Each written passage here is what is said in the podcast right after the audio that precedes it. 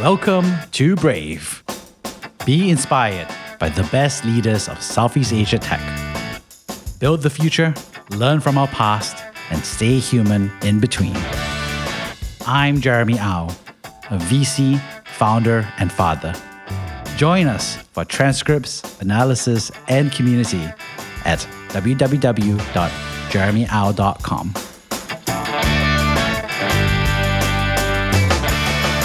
Hi, Charlotte. Welcome to the Brave podcast. Thanks for having me. Well, I'm really excited to share your story because you're so passionate about education and emerging markets, especially Southeast Asia. And so I think you have an incredible story to share, and I'm happy to help share that with the world. Well, thanks for creating this platform and yeah, giving me the opportunity. I'm really excited. Awesome. So, Charlotte, for those who don't know you yet, could you introduce a little thing about yourself? Sure. I'm half Thai, half English. I grew up in Phuket, so I grew up in an island off an island, and I'm still living on an island now in Singapore. I was homeschooled for most of my childhoods up until I was 12, and we had a commune with other families and teachers, so that was fun. And then I went through the Thai education system for a few years.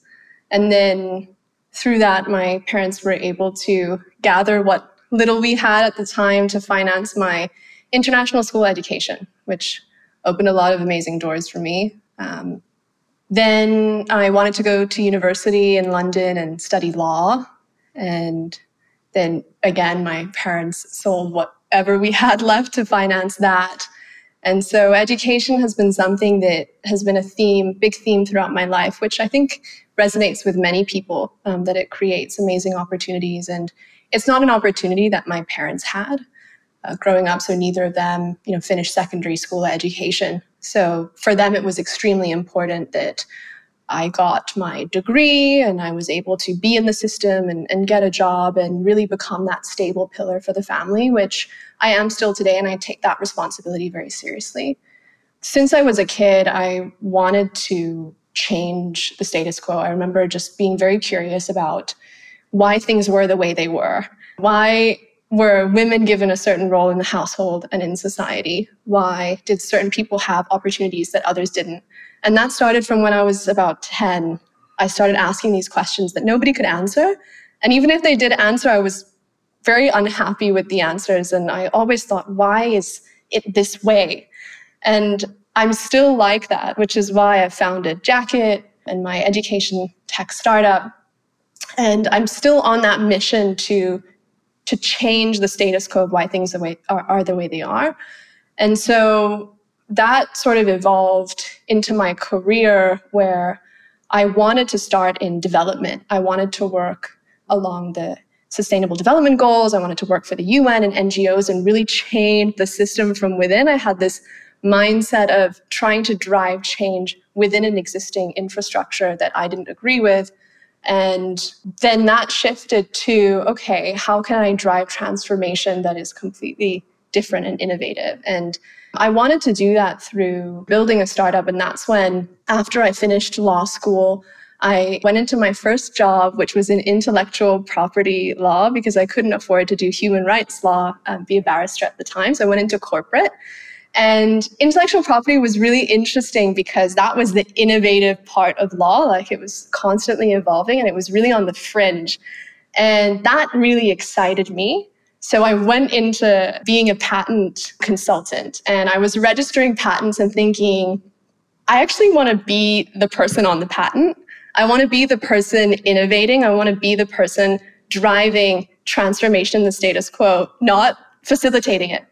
So I thought, okay, that means I have to build a startup. I started to do research about it and I put a checklist together. I need a venture backable profile. I need exposure to working in a startup. I need probably some management or leadership experience.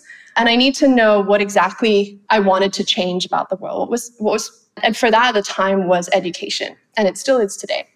And so I took my first step to work at Grab, where I had no idea what I was doing. I went from IP law to strategy in supply and operations at Grab. And I remember my hiring manager, Anchor, he, in the interview, he said, okay, so I'm going to give you an assignment. You have to build a revenue and cost model and a unit economics model, and you have to forecast how the cars will be financed and, and over time. And I had no idea what any of this meant. So I asked my friend to build the entire thing for me, explain to me cell by cell what everything was and how it worked and what is an assumption and how do you come up with it. I started doing customer development with the Grab drivers to understand all of the assumptions behind the price of the gas over time and built all of that into the model, got the job and figured it out from there.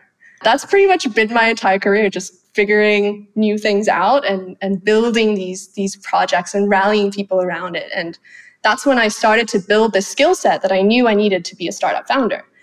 And then I thought, okay, so I need management and leadership experience. I need a venture backable profile that looks like big tech. So Facebook. and I remember applying through the Facebook, Google, Apple websites and completely forgetting about my application. And when I got an email from Facebook HR, I thought it was spam. So when I took the interview, again, had no idea. This was a role in account management for advertising sales. And I had never run a Facebook campaign in my life. So I walk into the interview. Not only do I have to interview for being now in advertising and sales, which I had never done, but I also had to do it in Thai. So my hiring manager at Facebook, she was a little evil. She saw that I put Thai as my you know, first language on my CV. So we conducted the whole interview in Thai. And so my journey, I think, to sum it up would be insatiable curiosity to figure out new things and build them and, and scale them and drive impact wherever I am. And I really wanted to do that for something that I truly cared about, which is education. That's what I'm doing now with Jacket. Wow, what a journey. so I gotta ask, what was it like growing up in Phuket? Obviously, everyone thinks about it as party town to chill and relax. But what was it like living and growing up? It was really fun. I think as a kid, you're a 10 minute walk away from the beach and surfing and diving and sailing, and you're really connected with nature and completely disconnected from the outside world. And so it's like growing up with rose colored glasses. The world is kind of beautiful and perfect in, in that state in Phuket. And it was nice living in that bubble. But I, I always felt like I was meant to be doing something that mattered to more people. And that's when I knew I knew I had to leave the island and, and go to the opposite end of the spectrum, which is move to London. so the, that transition, I think, was it was a very dramatic learning curve to go from butterflies and rainbows to London. And I think growing up in Phuket really gave me the values of being connected with community. And that's something that when I was living in a big city, I didn't I didn't have and I really was craving to build that. So in Phuket, there were always people that were helping each other out, understanding each other's needs and supporting each other and building such a community. So there was no sense of gender bias, age bias, what religion, what you know nationality are you? There was nothing like this for me growing up. But then when I moved to London and other cities, I started to understand how these biases were affecting me and the people around me and how to manage them.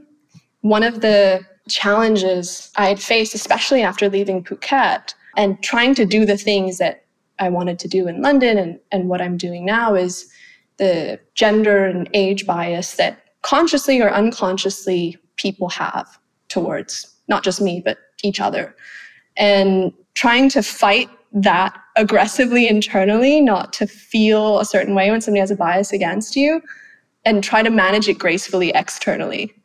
So there were, you know, situations where I would be in a meeting room with a male colleague who is, we're in the same position, we make the same decisions, completely equal within my company, but externally, when I left the meeting room or serious discussions about the deal needed to be made or negotiation needed to happen, the attention always went to him. So I would be asked to leave the room or they would speak directly to him. And at first, I felt very angry because I had never experienced anything like this before. And I thought, well, the people around me don't do that. So why do other people do it? And I was trying so much to understand the psychology behind it and how to change it. And it just made me more and more angry.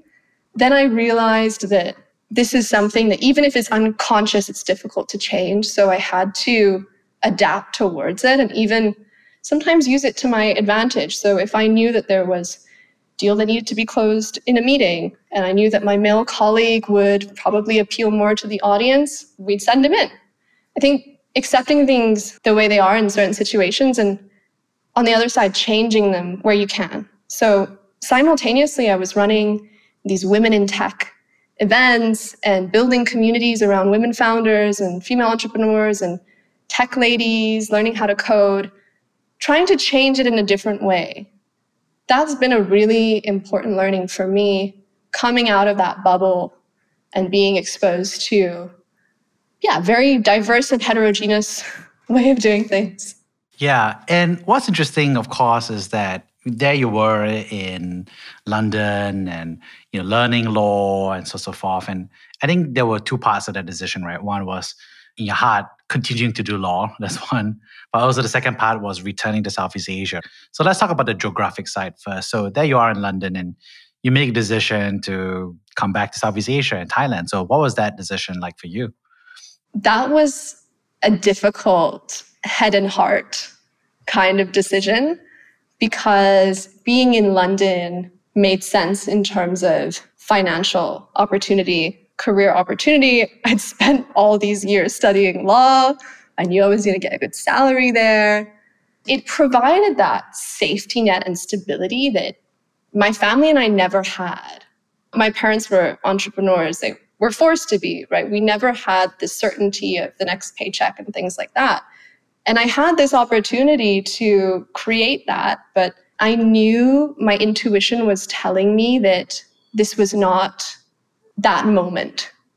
I was very disconnected with my environment in London, I think, because I'd grown up in such a global and open community. I was craving that. And I was really, I was really missing Asia.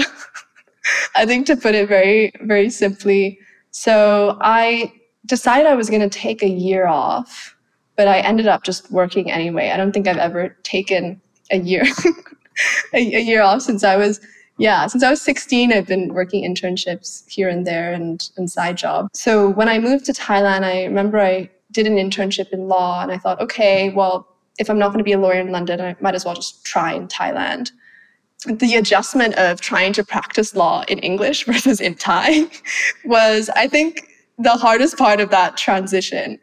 And going from, I think I know a lot about law to I know absolutely nothing because this is a different legal system. So, so that was a difficult transition, but it wasn't the same as going from Phuket to London. I think that was more dramatic. I think it was just more the feeling of coming home and building and creating something that's going to matter to my community and where I'm from. And I'm very passionate about driving transformation in emerging markets because you know you're from here you can see the inequities and how things have been this way for a very very long time and they haven't changed. And and I really wanted to be the one to drive some kind of transformation in these emerging markets. And I think the role that I had at Facebook in traveling across Pakistan, Bangladesh, Sri Lanka, India, Myanmar, Cambodia, Laos and we were even looking at other markets.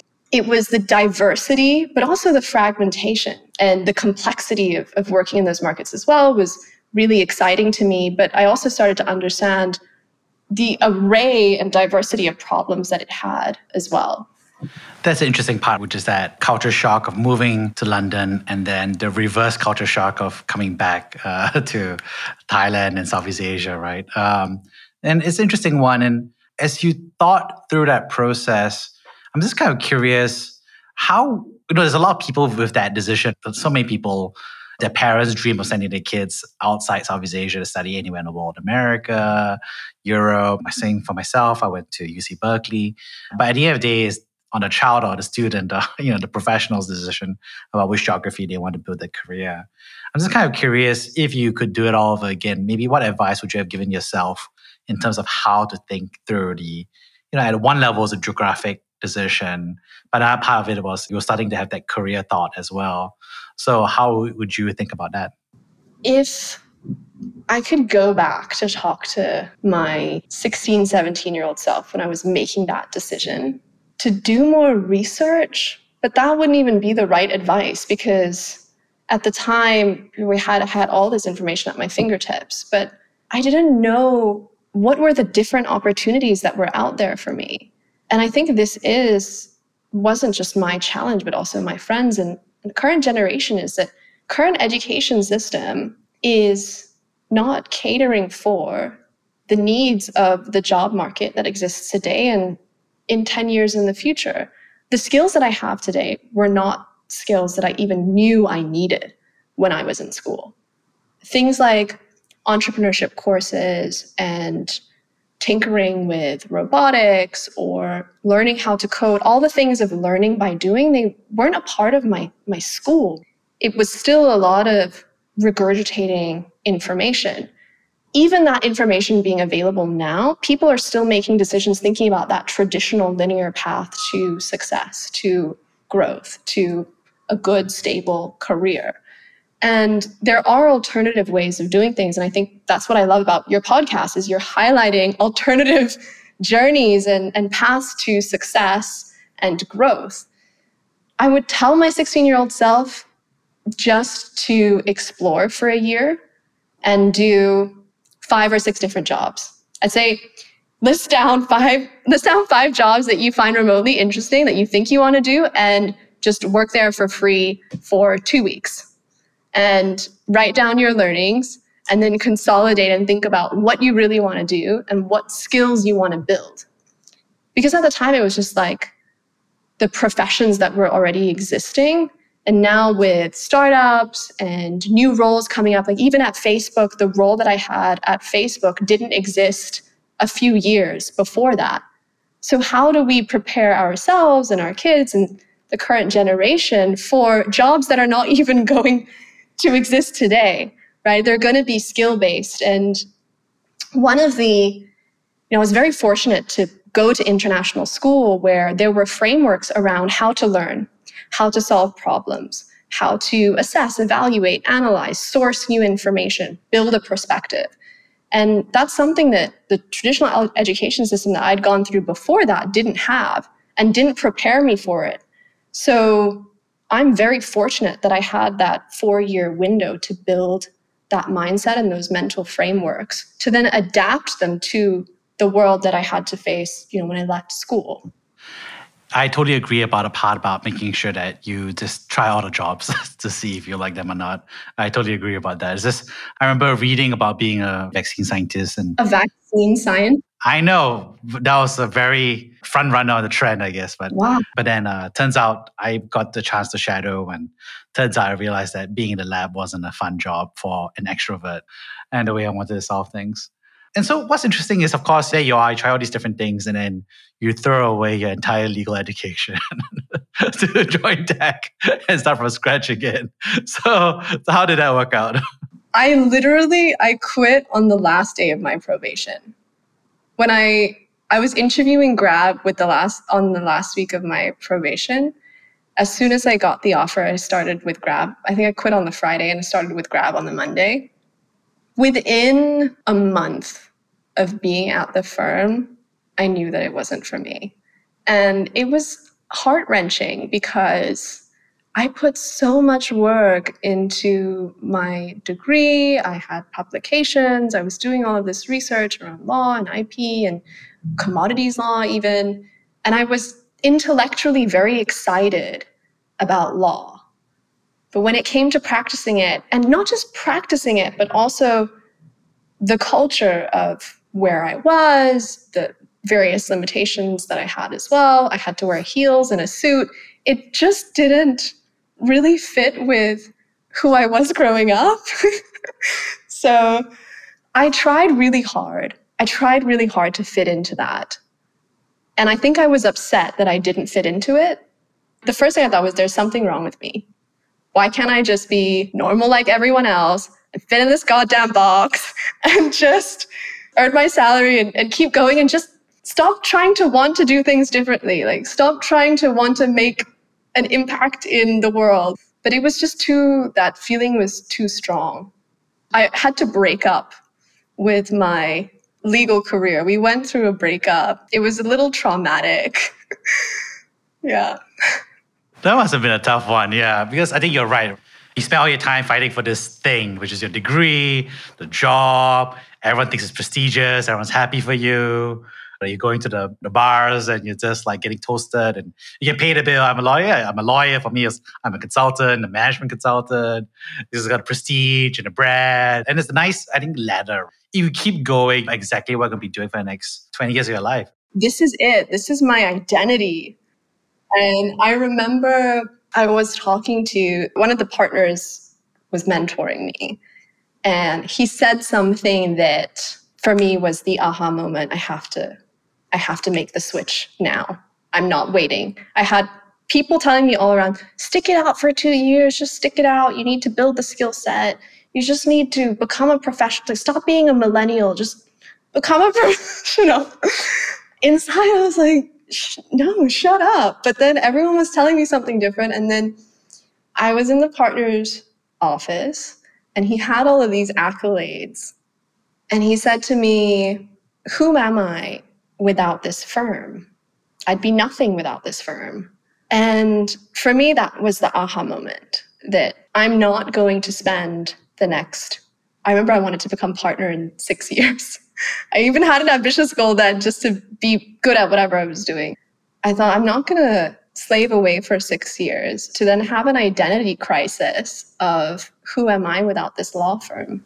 Because I'm not my career. And my values certainly didn't align with what I was doing, especially with the patents that I was registering as well. They weren't all net positives for the world. Wow. What was that like? I mean, hearing what you said who would I be without this firm? What, was going through your mind? It was like being given guidance not to do what this person did. But it's interesting because the person said it as if it was something to be proud of, but I immediately saw it from from the opposite point of view that no, actually my I don't view my my life or my career or my identity that way. And I think since then, I have worked really hard to understand what's important to me as a person, as my sort of mission on this planet, and aligning every day to those values. So, in one element or another, I think now with building Jacket and on my mission to make education more inclusive, it's that ikigai, right? Everything comes into alignment in terms of what I'm good at, my experience, what are my values, and how do I, as a person, create like how do I see myself creating more value in the in the world and the people around me? And that intersection is just happening now. But since then I've been on a journey to build the components to bring it together. So the grab component was how long can you go without burning out? how long can you go without burning out? For me, it was a year. how long can you go without burning out? Working in a fast paced environment, working with very ambitious, smart, incredible people and being confident around them, creating something new, building out operations. Like these are all skill sets and information that I acquired over time to really do what I'm doing now. And at Facebook, that was how do you build a great company? How do you build a great culture? How do you become a great leader? And what's your management style? How do you build a team? And so the scrappiness of tech and the more graceful management leadership style uh, needed to build a really good company and, and startup was yeah, just the perfect combination, really. What's interesting here, of course, is that part where you said it meant something to him, but it didn't, it meant the opposite to you. And then it kind of kickstarted that journey for you. I have a similar dynamic where I went to my Bain partner's home, beautiful place. And wonderful dinner and obviously wine and everything. And and you know, I it was incredible until I kind of was sitting around the table and we realized that he wasn't home all the time. So to him, this was a special meal as well, in that sense. So because you know, as a Bain partner, you're traveling all across the region, and so I was like, "Whoa, this is a special meal for me, but this is your home. It shouldn't be a special meal for you, right?" And then the conversation, of course, was about the fact that he doesn't see the kids and the wife, and so I was like, oh, that's terrible. Being the possible future version. Exactly. It's like, wait, I'm gonna make this beautiful house, beautiful family, and not see the home or the kids for like three quarters of a month. And I was like, whoa, that stopped making sense to me. So that was like my moment of that version. Yeah. That realization that the traditional path has a lot more to it than, than people sort of cover up. Yeah. Yeah, exactly. I just I think it's just some people love it, but I think you have to realize that you know you don't love it the same way, right? Because I think another friend, and you know, he loved living out his suitcase. He all his stuff was in suitcases, and that's it. So he lived in hotels all the time, and he was like very happy with that. And I was like, well, you're perfect. you know, keep going, great. He's perfect for it, and there's realizing that there's always a different way of doing things. There's no one way in anything yeah, getting that exposure early on was was very valuable. I did get the opposite advice when I joined Facebook. So my managing director for Thailand, who is one of the most impressive leaders, if not the most impressive leader I had ever worked with, told me stop being a millennial. and stop jumping around, stay in this job for at least 2 years, become a bloody professional and then figure out what you want to do next. He said, stick it out. It's going to be really hard, but just stick it out because you're going to get what you need here. And he told me that, I think, within the first few weeks of me joining the company. And after six months, I was already getting bored. I was like, okay, I've figured this thing out. So what's next, guys? but I had this commitment in my head two, two years, two years. So I found different routes within, think they called it as opposed to climbing the ladder, it was climbing the jungle gym. I think that's Sheryl's terminology.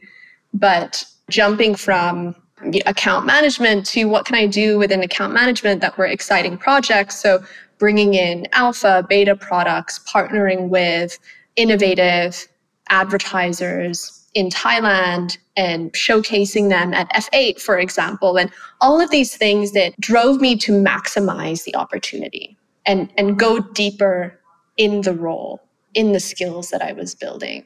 So there's a moment for different moment right? Yeah definitely.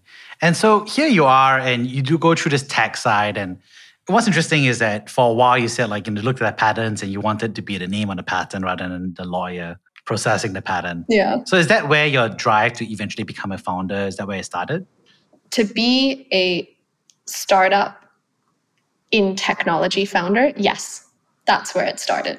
And what's interesting is that you worked at a high growth company and you worked at Facebook, which is big tech. And so you probably have met a lot of founders, and now you're effectively one year in, into your journey as a founder. So would you like to you know, compare and contrast what you were thinking about what a founder was like versus what it actually is? I think again, if I could go back and talk to myself when I was in my really nice corner office in the firm overlooking the Bangkok River. If I could go back and talk to myself then, I would say do it now. Don't wait, just do it now. It was a matter of I think because all of the all of the knowledge I had gained throughout, you know, working at Grab and Facebook, it's all information that, you know, is available online. You can find mentorship in other ways. There are communities now where you can find mentors. There's things like you know, cool things like Lunchclub, where you can meet mentors on there as well that I've been doing. So there are alternative ways to acquire that knowledge and those skills. But I was so afraid to do it then because I thought that I didn't have the credibility, I didn't have the confidence. You know, I'd never been exposed to it before. And I needed to take these steps to build that confidence as well. I'd say, yeah, I'd say maybe go to grab and then do it. Don't wait. do it and fail and then do it again.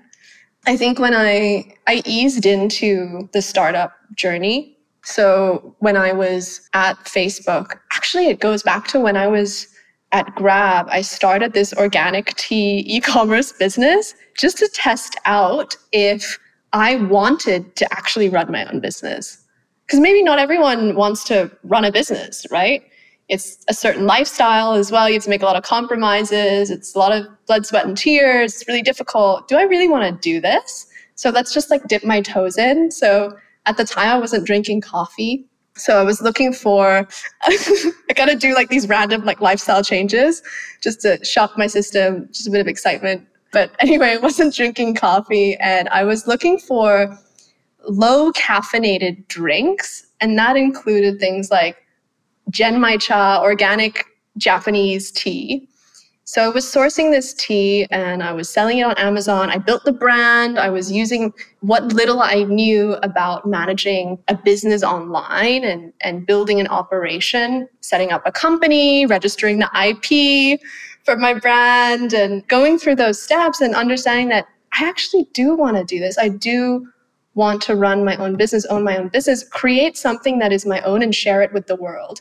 And at that time was organic tea. And ironically, I had this one flavor that's called the stress soother, which was pandan and lemongrass. And every time someone bought the product on Amazon, I would check the post code that it was delivered to. And there was this huge concentration of the stress soother, like in Silicon Valley and like Palo Alto kind of area. That was really funny. Yeah, so so I knew that I wanted to run my own business. And so I'd done these like little tests along the way, stress tests. And when I was at Facebook, I did start this side hustle, this side project where I thought, okay, machine learning and AI, what are the applications for that in education? So I started learning Python and then realized that I was never going to be the one to build this thing. so, okay, I need a technical co founder and just sort of went down the list. And what else do I need to learn? So I started connecting with my network and other startup founders that had been through the process and what mistakes can I learn from them? And easing into it, it wasn't just that one day I quit my job and I'm doing a startup. I had to mitigate the risks along the way as well. I think, especially living in a place like Singapore, it probably wouldn't be wise to just quit your job and do a startup. Feels like you're contradicting yourself a little bit here now, right? Because at the start you were like, my advice if you travel back in time is just go now. And yet maybe not. So, so, so what would you say is the factor that makes it more positive versus be more thoughtful? I think then I had less to lose. I think then if I started, I would have probably failed and learned a lot. That's how I feel because I would really have no idea what I was doing and would have learned through trying to figure it out and making more mistakes than I'm probably making now because of everything that I had learned, you know, throughout my career. So it's a different approach. Maybe I would have ended up in the same place anyway, who knows. But especially, you know, moving I think I knew that I had to leave Facebook this last mm, this year. I left Facebook to start this because if I'd stayed any longer, I'd have more to lose. That's how I felt. I think when I joined, I set a goal for myself. Okay, by 30, I'm gonna go out and start my venture. And then when you know circuit breaker came, we were in lockdown. I was having this sort of existential moment. No, this is the moment. You just got it's got to be right now. What does it mean to have too much to lose? What does that mean to you? It goes pretty deep because growing up, it was really we were actually living on the fringe, not the fun fringe. There was no concept of security.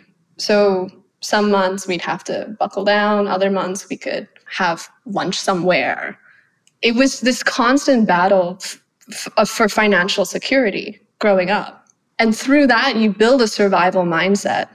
And that's probably why I've, ev- in everything that I've done, I've fought for it as hard as I can. Because that's something that is in my DNA since I was a kid. You just fight for everything to survive. And unlearning that has been a long journey because if you're stuck on the survival mindset, it's difficult to see the opportunities and upside and possibilities. So it's not until now that I've really sort of unlearned it and I'm able to see different ways of being successful, different ways of, you know, acquiring wealth, of having a successful career. With that survival mindset, you just kind of see what's in front of you. Yeah, if I could go back to when I was in the law office, I would say, get rid of this shit. just do it as well. So it's a multitude of things I've had to learn and unlearn. Being that pillar of stability and security for my family as well, there's a responsibility to that.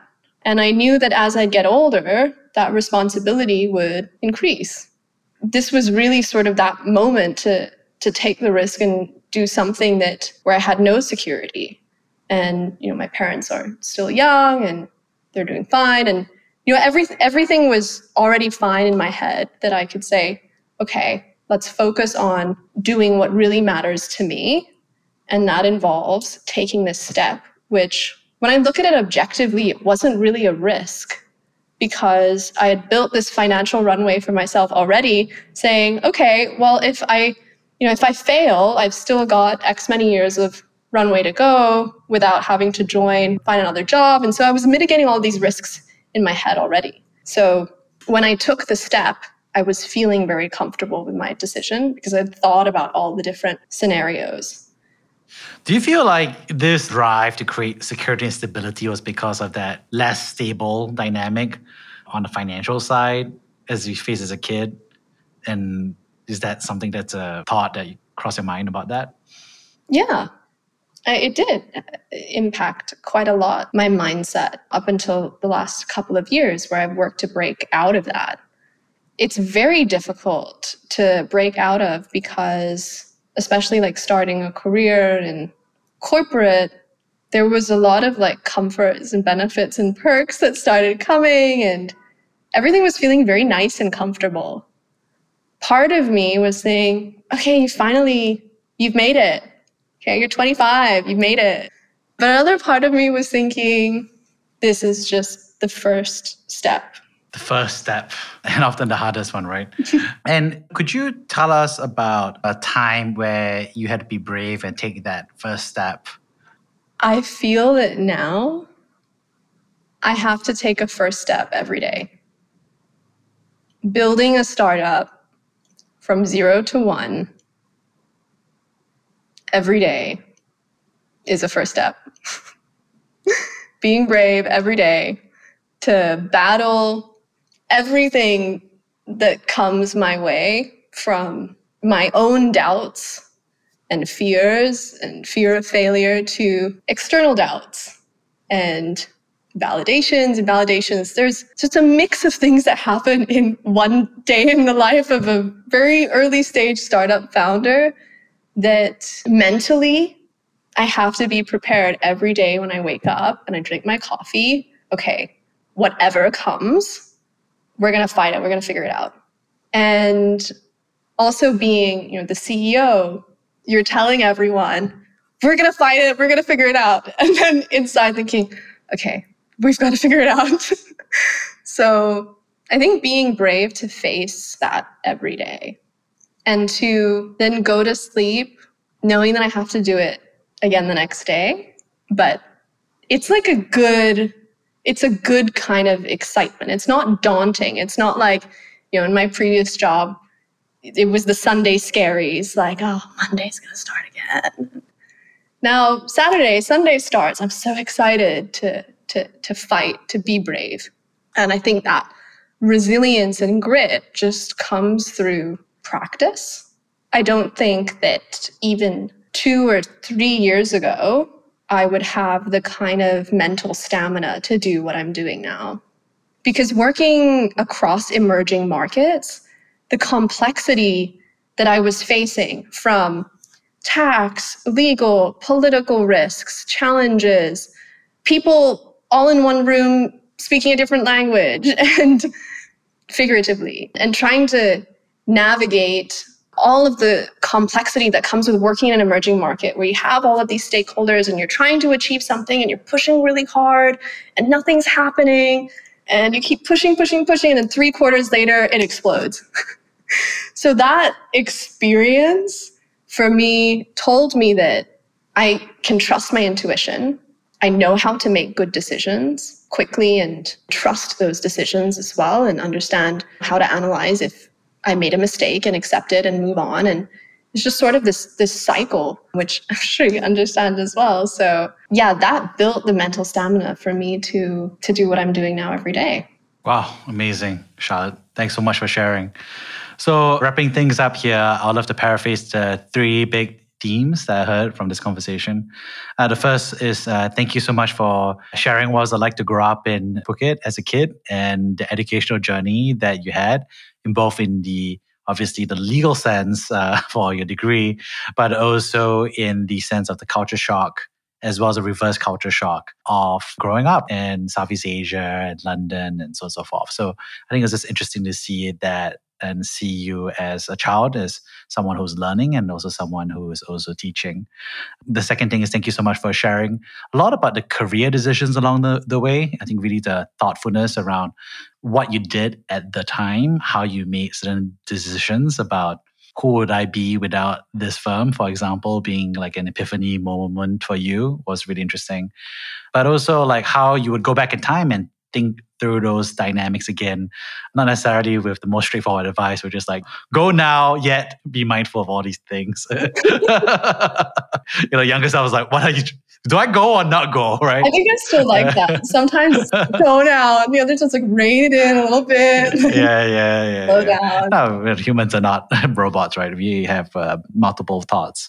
And um, I think, you know, it's a nuanced trade off each time.